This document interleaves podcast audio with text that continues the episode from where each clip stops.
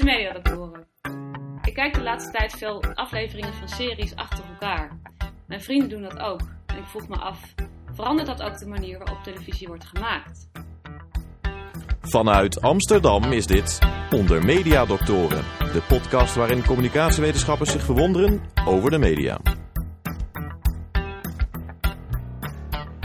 Welkom bij Onder Media Doktoren. We gaan het vandaag hebben over marathon kijken. Aangeschoven bij ons zijn dokter Linda Duits, Hallo. dokter Vincent Kronen en dokter Dan Hessler Forrest, UD aan, bij de Universiteit van Amsterdam, bij Engelse taal en cultuur. Ehm, wat is dat eigenlijk, marathon kijken, Linda? Een marathon kijken is als je een serie eh, heel veel afleveringen achter elkaar kijkt.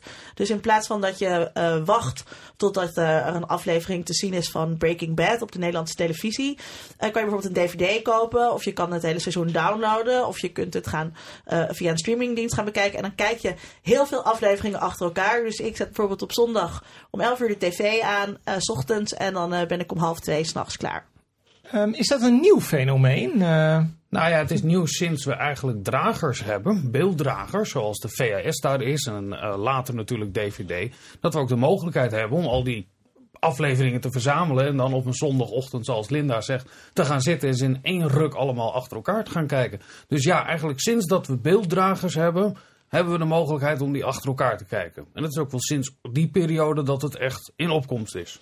Um, is er dan eigenlijk wel iets veranderd? Want ik bedoel, horen de VHS. Nou, het klinkt al meteen als uh, 30 jaar uh, geleden. Um, wat is er eigenlijk nieuw aan dan, uh, Dan? Mm, nu kun je het on demand doen. Dus je kan via digitale kanalen allerlei programma's en films her en der uit de lucht plukken. En als jij in één zin hebt om vanavond heel Breaking Bad te beginnen en door het hele weekend af te kijken, dan kan dat.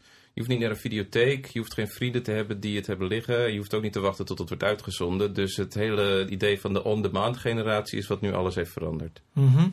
um, en is dat nou eigenlijk, uh, ja, wat moeten we daarvan vinden van dat marathon kijken? Nou, het is een fascinerende ontwikkeling, want je ziet niet alleen maar dat die televisieseries beschikbaar zijn, dat we ze kunnen downloaden. Maar dat ook televisiemakers er rekening mee gaan houden dat mensen het op die manier kijken. En beginnen ook op andere manieren hun verhalen te vertellen. Dat is juist maakt het een hele interessante ontwikkeling. Uh, Dan, hebben we daar uh, bewijs voor dat die verhalen anders verteld worden nu? Nou, die discussie die gaat al heel, heel ver terug, helemaal terug naar de 19e eeuw. Toen mensen vonden dat je een Charles Dickens boek niet moest lezen als roman, maar per maand als er een hoofdstuk werd gepubliceerd. En die balans, dus aan de ene kant zeg maar de spanning van meeleven met een verhaal dat nog niet afgemaakt is. En aan de andere kant het zien als één blok literatuur wat je ja, in een weekend of zo kunt uitlezen. Dat zijn twee hele andere belevingsvormen. En die discussie die houdt, die, die, die houdt niet op. Wat was die discussie vroeger dan? De discussie was vroeger precies zoals nu. Mensen die, nou ja, om Breaking Bad om maar weer te nemen. Veel fans die zeggen, als je Breaking Bad marathon kijkt, dan kijk je het op de verkeerde manier. Want die week tussen aflevering, die heb je nodig om je druk te maken, om je in te leven, om je zorgen te maken over wat er na die cliffhanger precies gaat gebeuren. En als je die spanning meteen aflost met de volgende aflevering, dan bouw je niet dezelfde beleving van het programma op. En zit daar wat in, uh, Linda, dat je dan verkeerd kijkt?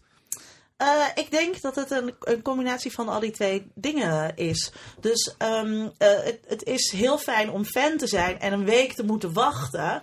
En uh, kijk, in heel veel. Bij, in games kennen we het, fenomeen van plezier en pijn. Een game is leuk omdat je er moeite voor moet doen. en dat doet een beetje pijn om iets te leren en daardoor geeft het ook weer plezier. En dat is bij een serie misschien ook wel zo dat die pijn het ook wel lekker maakt dat je een week hebt gewacht of dat je in spanning hebt gezeten. Terwijl tegelijkertijd is het ook heel lekker om op zondag een soort van te kunnen cheaten misschien wel, is, het, is de juiste vergelijking. En dus inderdaad achter elkaar door te kijken en niet in spanning te hoeven zitten. En er is nog iets.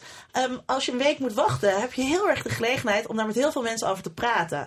Dus je kunt uh, uh, de aflevering die je hebt gezien drie keer kijken en op een blog uh, gaan bespreken. Je kunt erover twitteren, je kunt er bij de koffieautomaat met mensen over spreken. en dat maakt wel dat je zo'n serie met elkaar beleeft. Terwijl als ik op zondag in mijn eentje een serie kijk, dan uh, hebben vaak andere mensen waarmee ik op Twitter zit hem al gezien. Of dan maak ik een opmerking, goh wat een vette aflevering 3. Dan zegt iemand, nou in aflevering 4 wordt het nog vetter. En uh, dan kan je dat niet met elkaar delen. Maar uh, Dan, dat klinkt toch, zoals Linda dat beschrijft, dat klinkt toch behoorlijk pathologisch. Nee, ja, daarom wordt het ook wel binge-watching genoemd. Dat is dan de negatieve vorm van marathon kijken. Ik denk dat wat heel interessant is, is dat die discussie er nog steeds is, maar die heeft zich verplaatst naar een ander gebied. Dus het is niet meer, wat vond je van die aflevering van gisteravond, maar waar ben jij met uh, House of Cards of waar ben jij met uh, Mad Men? Heb je seizoen zoveel al gezien? Oh, dan moet, oh, en dan, en dan, het is een hele andere discussie die daar ontstaat. Maar ik denk dat het grootste verschil is, niet, dat is, ja, de, de beleving en hoeveel plezier je eruit krijgt, is een heel subjectief iets. Maar um, de status die televisie daardoor krijgt, die verandert wel. Want wat on-demand en DVD-boxen doen, is die, um, die geven de kijker controle over dat medium. En juist doordat televisie altijd een medium is geweest wat heel vluchtig is en waardoor je als kijker niet zelf kon bepalen hoe lang je over iets deed, had het ook een lage status. Uh, literatuur daarentegen kun je zelf van de bibliotheek halen. Je kan zelf bepalen hoe lang je erover doet om ernaar te kijken. En zelfs de bioscoop kun je zelf kiezen naar welke voorstelling je gaat. Dat is een heel groot verschil. Nu televisie ook uh, iets is wat je zelf kan kiezen, in welk tempo je dat kijkt, zie je dat het ineens een onderdeel van een soort literaire hoge cultuur wordt. Ja, je ziet een soort connoisseurschap ontstaan, hè, waarin we niet meer spreken over die ene aflevering, maar we zeggen dat Dexter seizoen 5 ten opzichte van seizoen 3 toch heel ja. anders was. We krijgen ook auteurs binnen televisievertellingen, hè, sinds de jaren 90 dat uh, uh, met Twin Peaks uh, natuurlijk dat daar iets opkwam dat we daarna zijn gaan kijken.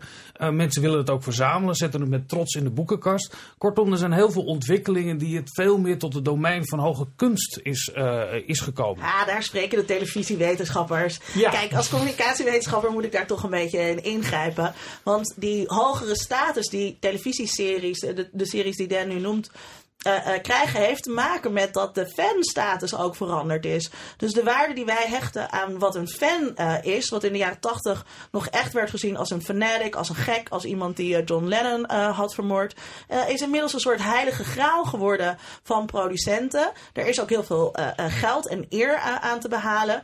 en het komt toch, denk ik, eerder vanuit uh, het fandom en wat het publiek ermee heeft gedaan, dat er een hogere status nu aan toegekend wordt. Dat komt ook door het veranderende publiek. Hè? Uh, nerds veroveren de world.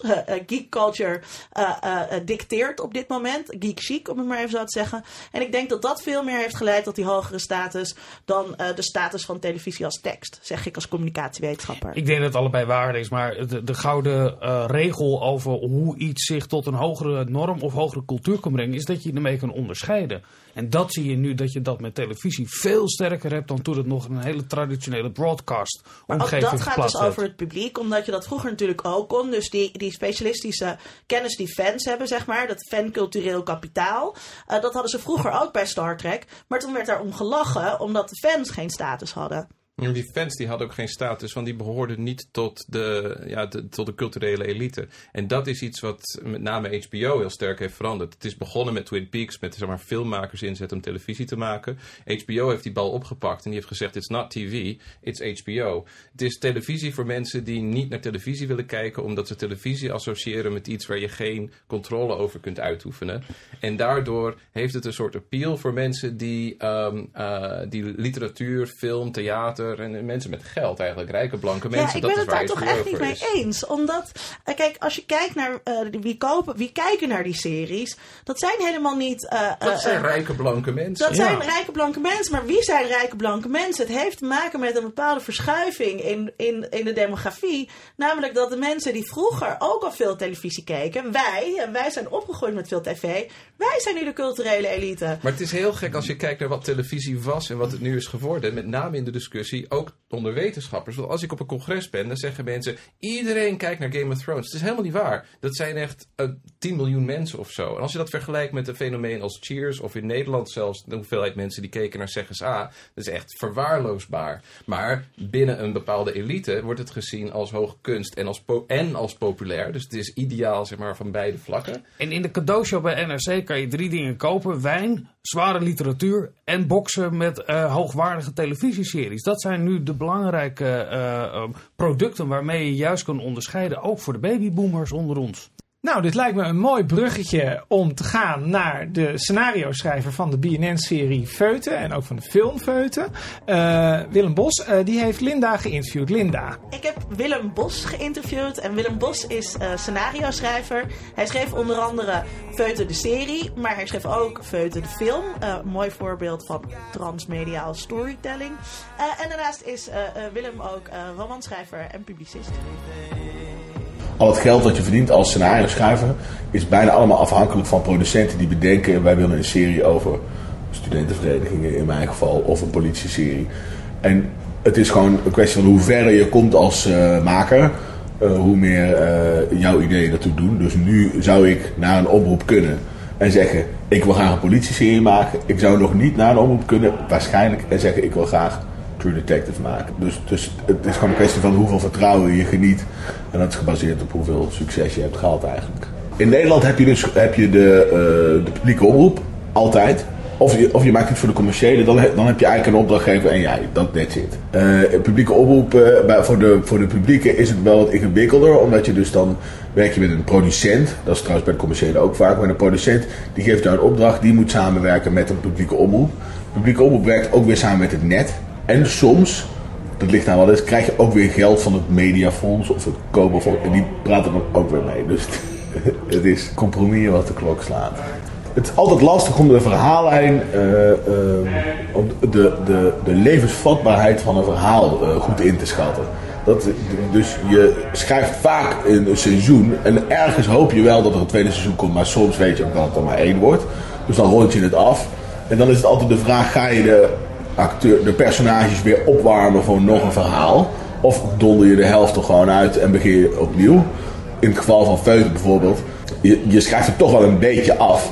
En dan begin je het tweede seizoen en ergens was er nog wel de wil van moeten we niet gewoon iedereen eruit flikkeren en met een nieuwe club eerstejaars beginnen. Maar dan eh, zit je eigen succesje in de weg. Dan, want dan, dan zijn er wel mensen die zeggen nee, maar mensen willen Wachtmans eh, en zo eh, terugzien, weet je wel. Dus dan moet je door. En dan van tevoren bedenk je een soort één intrige, zeg maar. Dus, of één hoe dan het, gewoon een soort basisplot.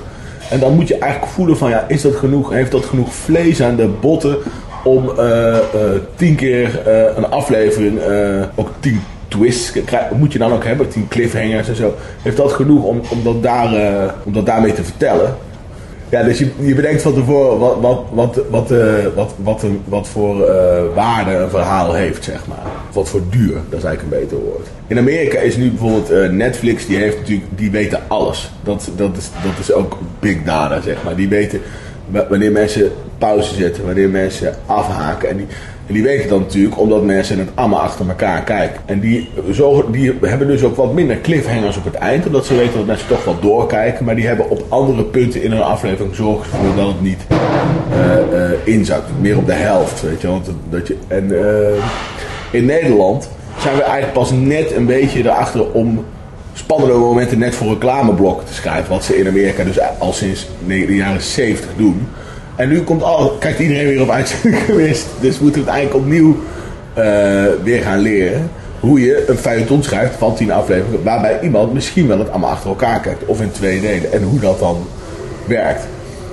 Weten hoe mensen kijken op het moment nog minder belangrijk is. Dan bewustzijn van het publiek wat je hebt. En bewustzijn van het publiek dat, dat er als oude wijf over gaat praten op internet. Als je kijkt naar Breaking Bad, dat op het eind heel erg. True Detective heeft het nu ook heel erg. House of Cards iets minder, maar ook wel. Die, die, die geven voortdurend knipogen naar hun beetje popcultural Twitter publiek, zeg maar. Weet je, die allemaal theorieën uitwisselen en zo. Voortdurend eh, eh, de speculaties voeden. Dat is eigenlijk belangrijker dan eh, mensen aan de buis gekluisterd houden, want die buis bestaat niet meer. De, de noodzaak om mensen ook erbij te houden, van oh, als ze maar niet afhaken, die is inderdaad minder. En het is inderdaad fandom, dat, dat is wat er heel erg gekweekt wordt, eh, gekweekt wordt online. Dat, ik denk dat dat een belangrijker kapitaal voor ze is, ja, dan, dan eh, of, het, of het gezin blijft kijken. Of, of, eh, als, als, zeker als afleveringen op tv komen, er moet in elke aflevering een dikke twist, iets opzienbarends gebeuren. En ook, niet alleen in het verhaal, maar ook iets waar mensen over praten. Er moet gewoon in elke aflevering een scène zitten waar mensen de dag erna zeggen van, jezus, heb je, weet je wel, de, de, eh, iets wat blijft een, een hoek, zou ik maar zeggen. En dus, en dus, niet zo, dus je denkt niet zozeer dat het in een promoclip kan komen op tv, maar je denkt meer van ik moet het gesprek gewoon voeden. Wat je nu eigenlijk hebt, is een totaal gemankeerd format eigenlijk. Ik, ik vind het heel tof, maar je, hebt tien afleveringen van een uur aan elkaar geplakt online. En die, en die hele format bestaat natuurlijk vanwege oudere regels van tv. En op den duur verdwijnt eh, de tv helemaal. En onze kinderen, onze kleinkinderen gaan op een gegeven moment zich afvragen... waarom waarom is dat eigenlijk tien keer een uur? En dan, en dan moeten wij zeggen, ja, omdat we ooit verplicht waren die aflevering één keer per week te kijken. En dan gaan ze een extreem bizar verhaal vinden. Dus, en de vraag is hoe het dan weer terugontwikkelt. Want, want tien uur naar iets kijken is eigenlijk heel extreem. Ik bedoel, dus, dus zelfs opera's duren maar drie uur. Dus, dus, dus ik, ik kan me voorstellen dat het op een gegeven moment ook weer korter gaat worden of zo. Dat ligt er een beetje aan waar mensen aan willen eh, wennen. En je zou kunnen zeggen dat er een deel bestaat dat nu weer meer op.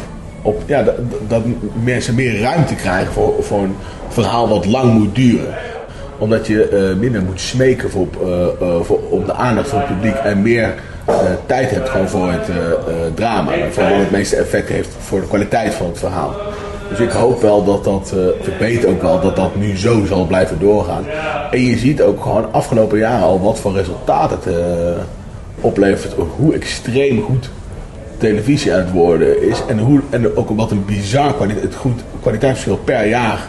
Het exponentieel bijna eh, aan het groeien is. Dus mensen zeggen dat we een soort golden age van televisie hebben. Maar we hebben bijna een soort renaissance van eh televisie. Dan gaan over, ik denk, over 100 jaar zich mensen echt afvragen. Wat is er in die 10 jaar, wat is er toen gebeurd dat mensen ineens eh, hun kunst 200% beter werd per twee jaar gewoon, of per jaar. En dat komt hierdoor, denk ik. We zijn misschien niet anders nog niet eh, helemaal verdigitaliseerd. Dus er wordt natuurlijk nog steeds heel veel tv gekeken. Maar we zijn anders gaan kijken in zover dat je iets op tv ziet dat leuk vindt. Online gaat, precies de club vindt die dat met je eens is. Daar enorm in op kan gaan. En daarmee die makers dus inderdaad de ruimte geeft om helemaal op jou afgesneden televisie te maken. In plaats van compromissen te moeten maken en iedereen te moeten bedienen. Dat is inderdaad de eerste reden. En het eigenlijk het, anders gaan kijken, zoals bij Netflix en eh, HBO nu gebeurt. De resultaten daarvan, die moeten we eigenlijk nog voor een heel groot deel oogsten. Ik bedoel, die, die, die hebben we nu pas zie je, dat, eh, zie je daar de resultaten van. Maar het echte, het echte effect daarvan komt eigenlijk nog pas.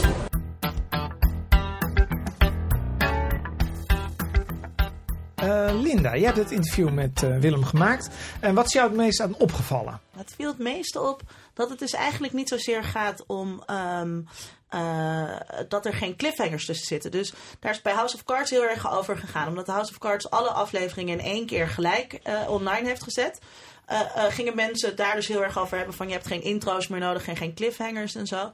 En Willem zei eigenlijk dat dat er helemaal niet toe doet. En eh, dat wat hem als scenario schrijver dus bezighoudt, is zorgen dat je de fans aan het praten houdt. En dat maakt niet uit of je dat nou aan het begin van die aflevering doet of halverwege.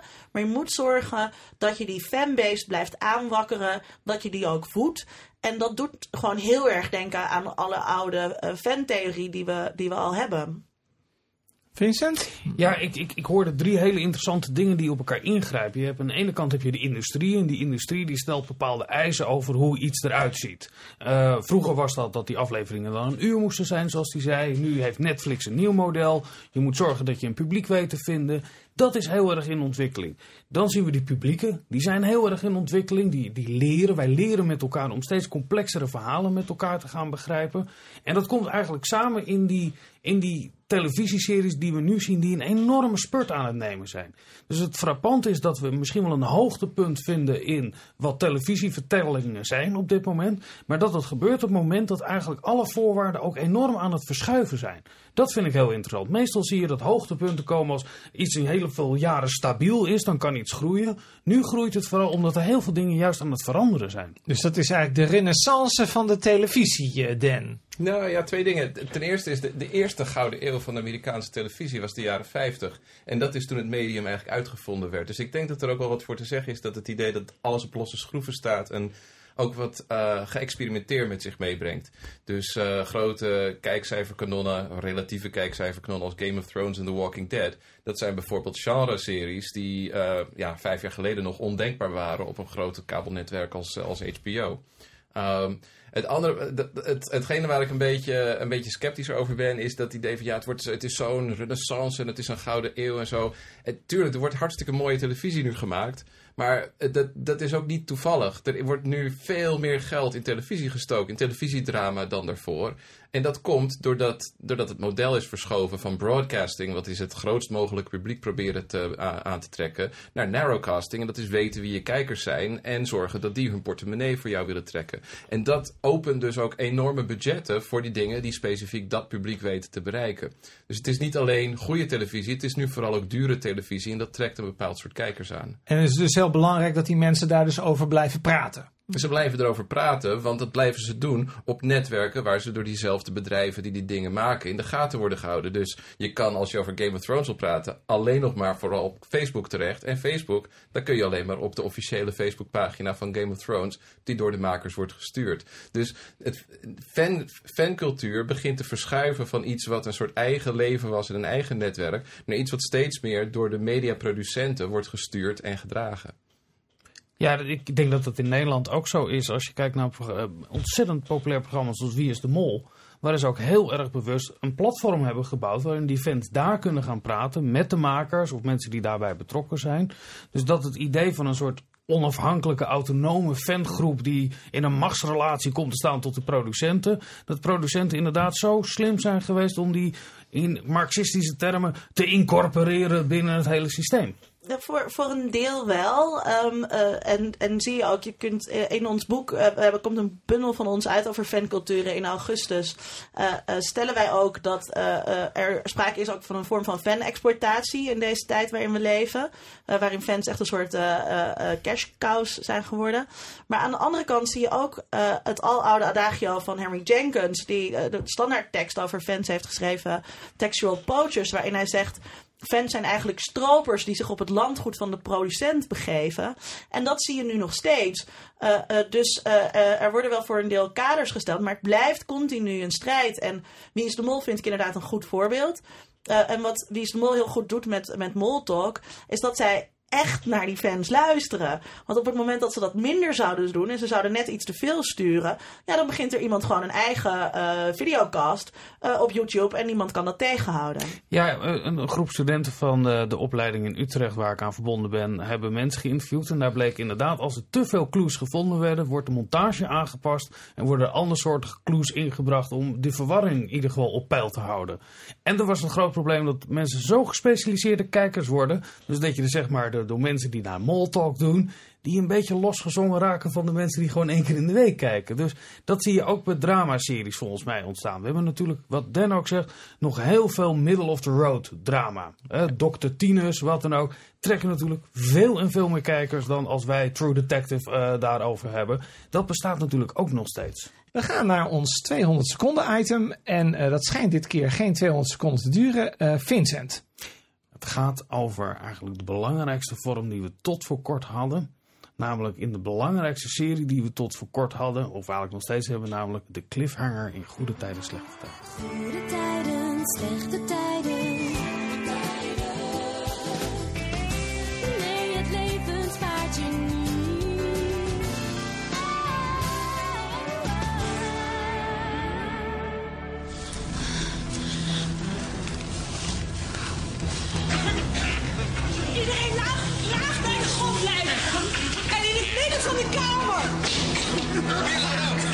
Blijf nou rustig, de brandweer die komt eraan. Wij gaan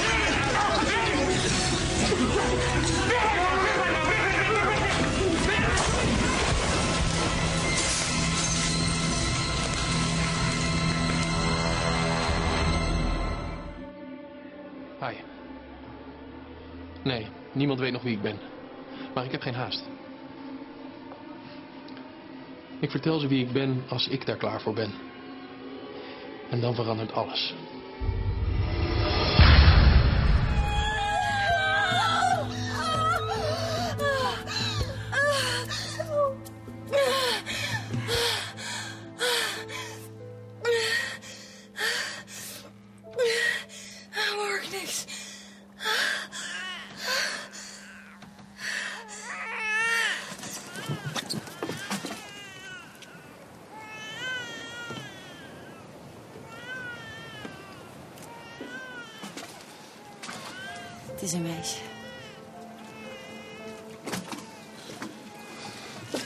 Het met George?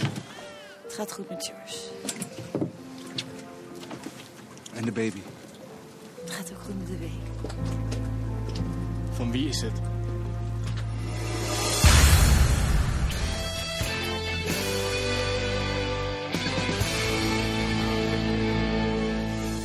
Met dat marathon kijken, verdwijnt de cliffhanger dan, eh, Vincent?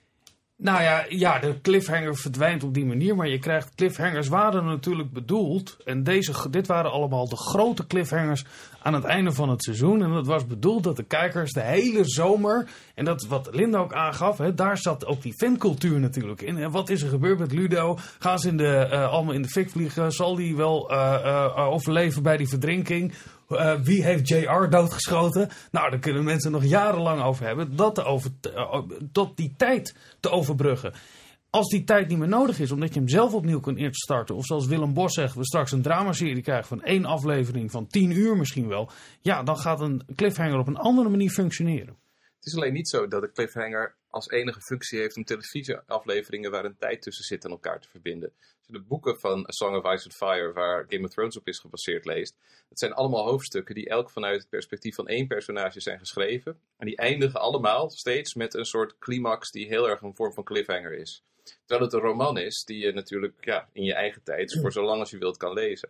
Het heeft daarom niet alleen de functie om te zeggen van ja, je moet, volgende, hè, je moet een soort spannend moment creëren zodat je volgende week opnieuw in. Maar het heeft ook te maken met genre. Dat er sommige genres zijn waarin ja, eigenlijk wordt verondersteld dat je elk, elk stukje, of dat nou een hoofdstuk is of een aflevering of een, uh, of een film. Heel veel films in de Marvel-serie die eindigen nu ook met een soort cliffhanger. Zodat je over twee jaar weer door kan kijken naar de volgende film. Dus het is niet alleen maar een kwestie van uh, ja, week na week doorbeduren en dat nu we alles in één keer kunnen kijken de cliffhanger afloopt. Het heeft ook met andere factoren te maken. Uh, we zijn bijna aan het eind gekomen van onze uitzending. En dan beantwoorden wij altijd de vraag van onze student. En die was in dit geval: hoe verandert de manier van televisie kijken de manier waarop verhalen worden verteld? Linda. Um, ik vind het heel lastig. Voordat we aan deze uitzending begonnen, had ik daar uh, best wel duidelijke ideeën over. En um, uh, ik, ik moet eerlijk zeggen dat ik het nu gewoon niet meer zo goed weet ik denk dat we er heel erg middenin zitten in, in allerlei veranderingen. Ik denk niet wat Willem zegt, dat uh, televisie kijken, real-time televisie kijken, dat dat gaat verdwijnen. Dat, dat denk ik zeker niet, omdat het juist voor mensen ontzettend fijn is om onderdeel te zijn van een groep. Door iets op een bepaald moment afzonderlijk in je woonkamer, maar toch op een bepaalde manier samen te kijken.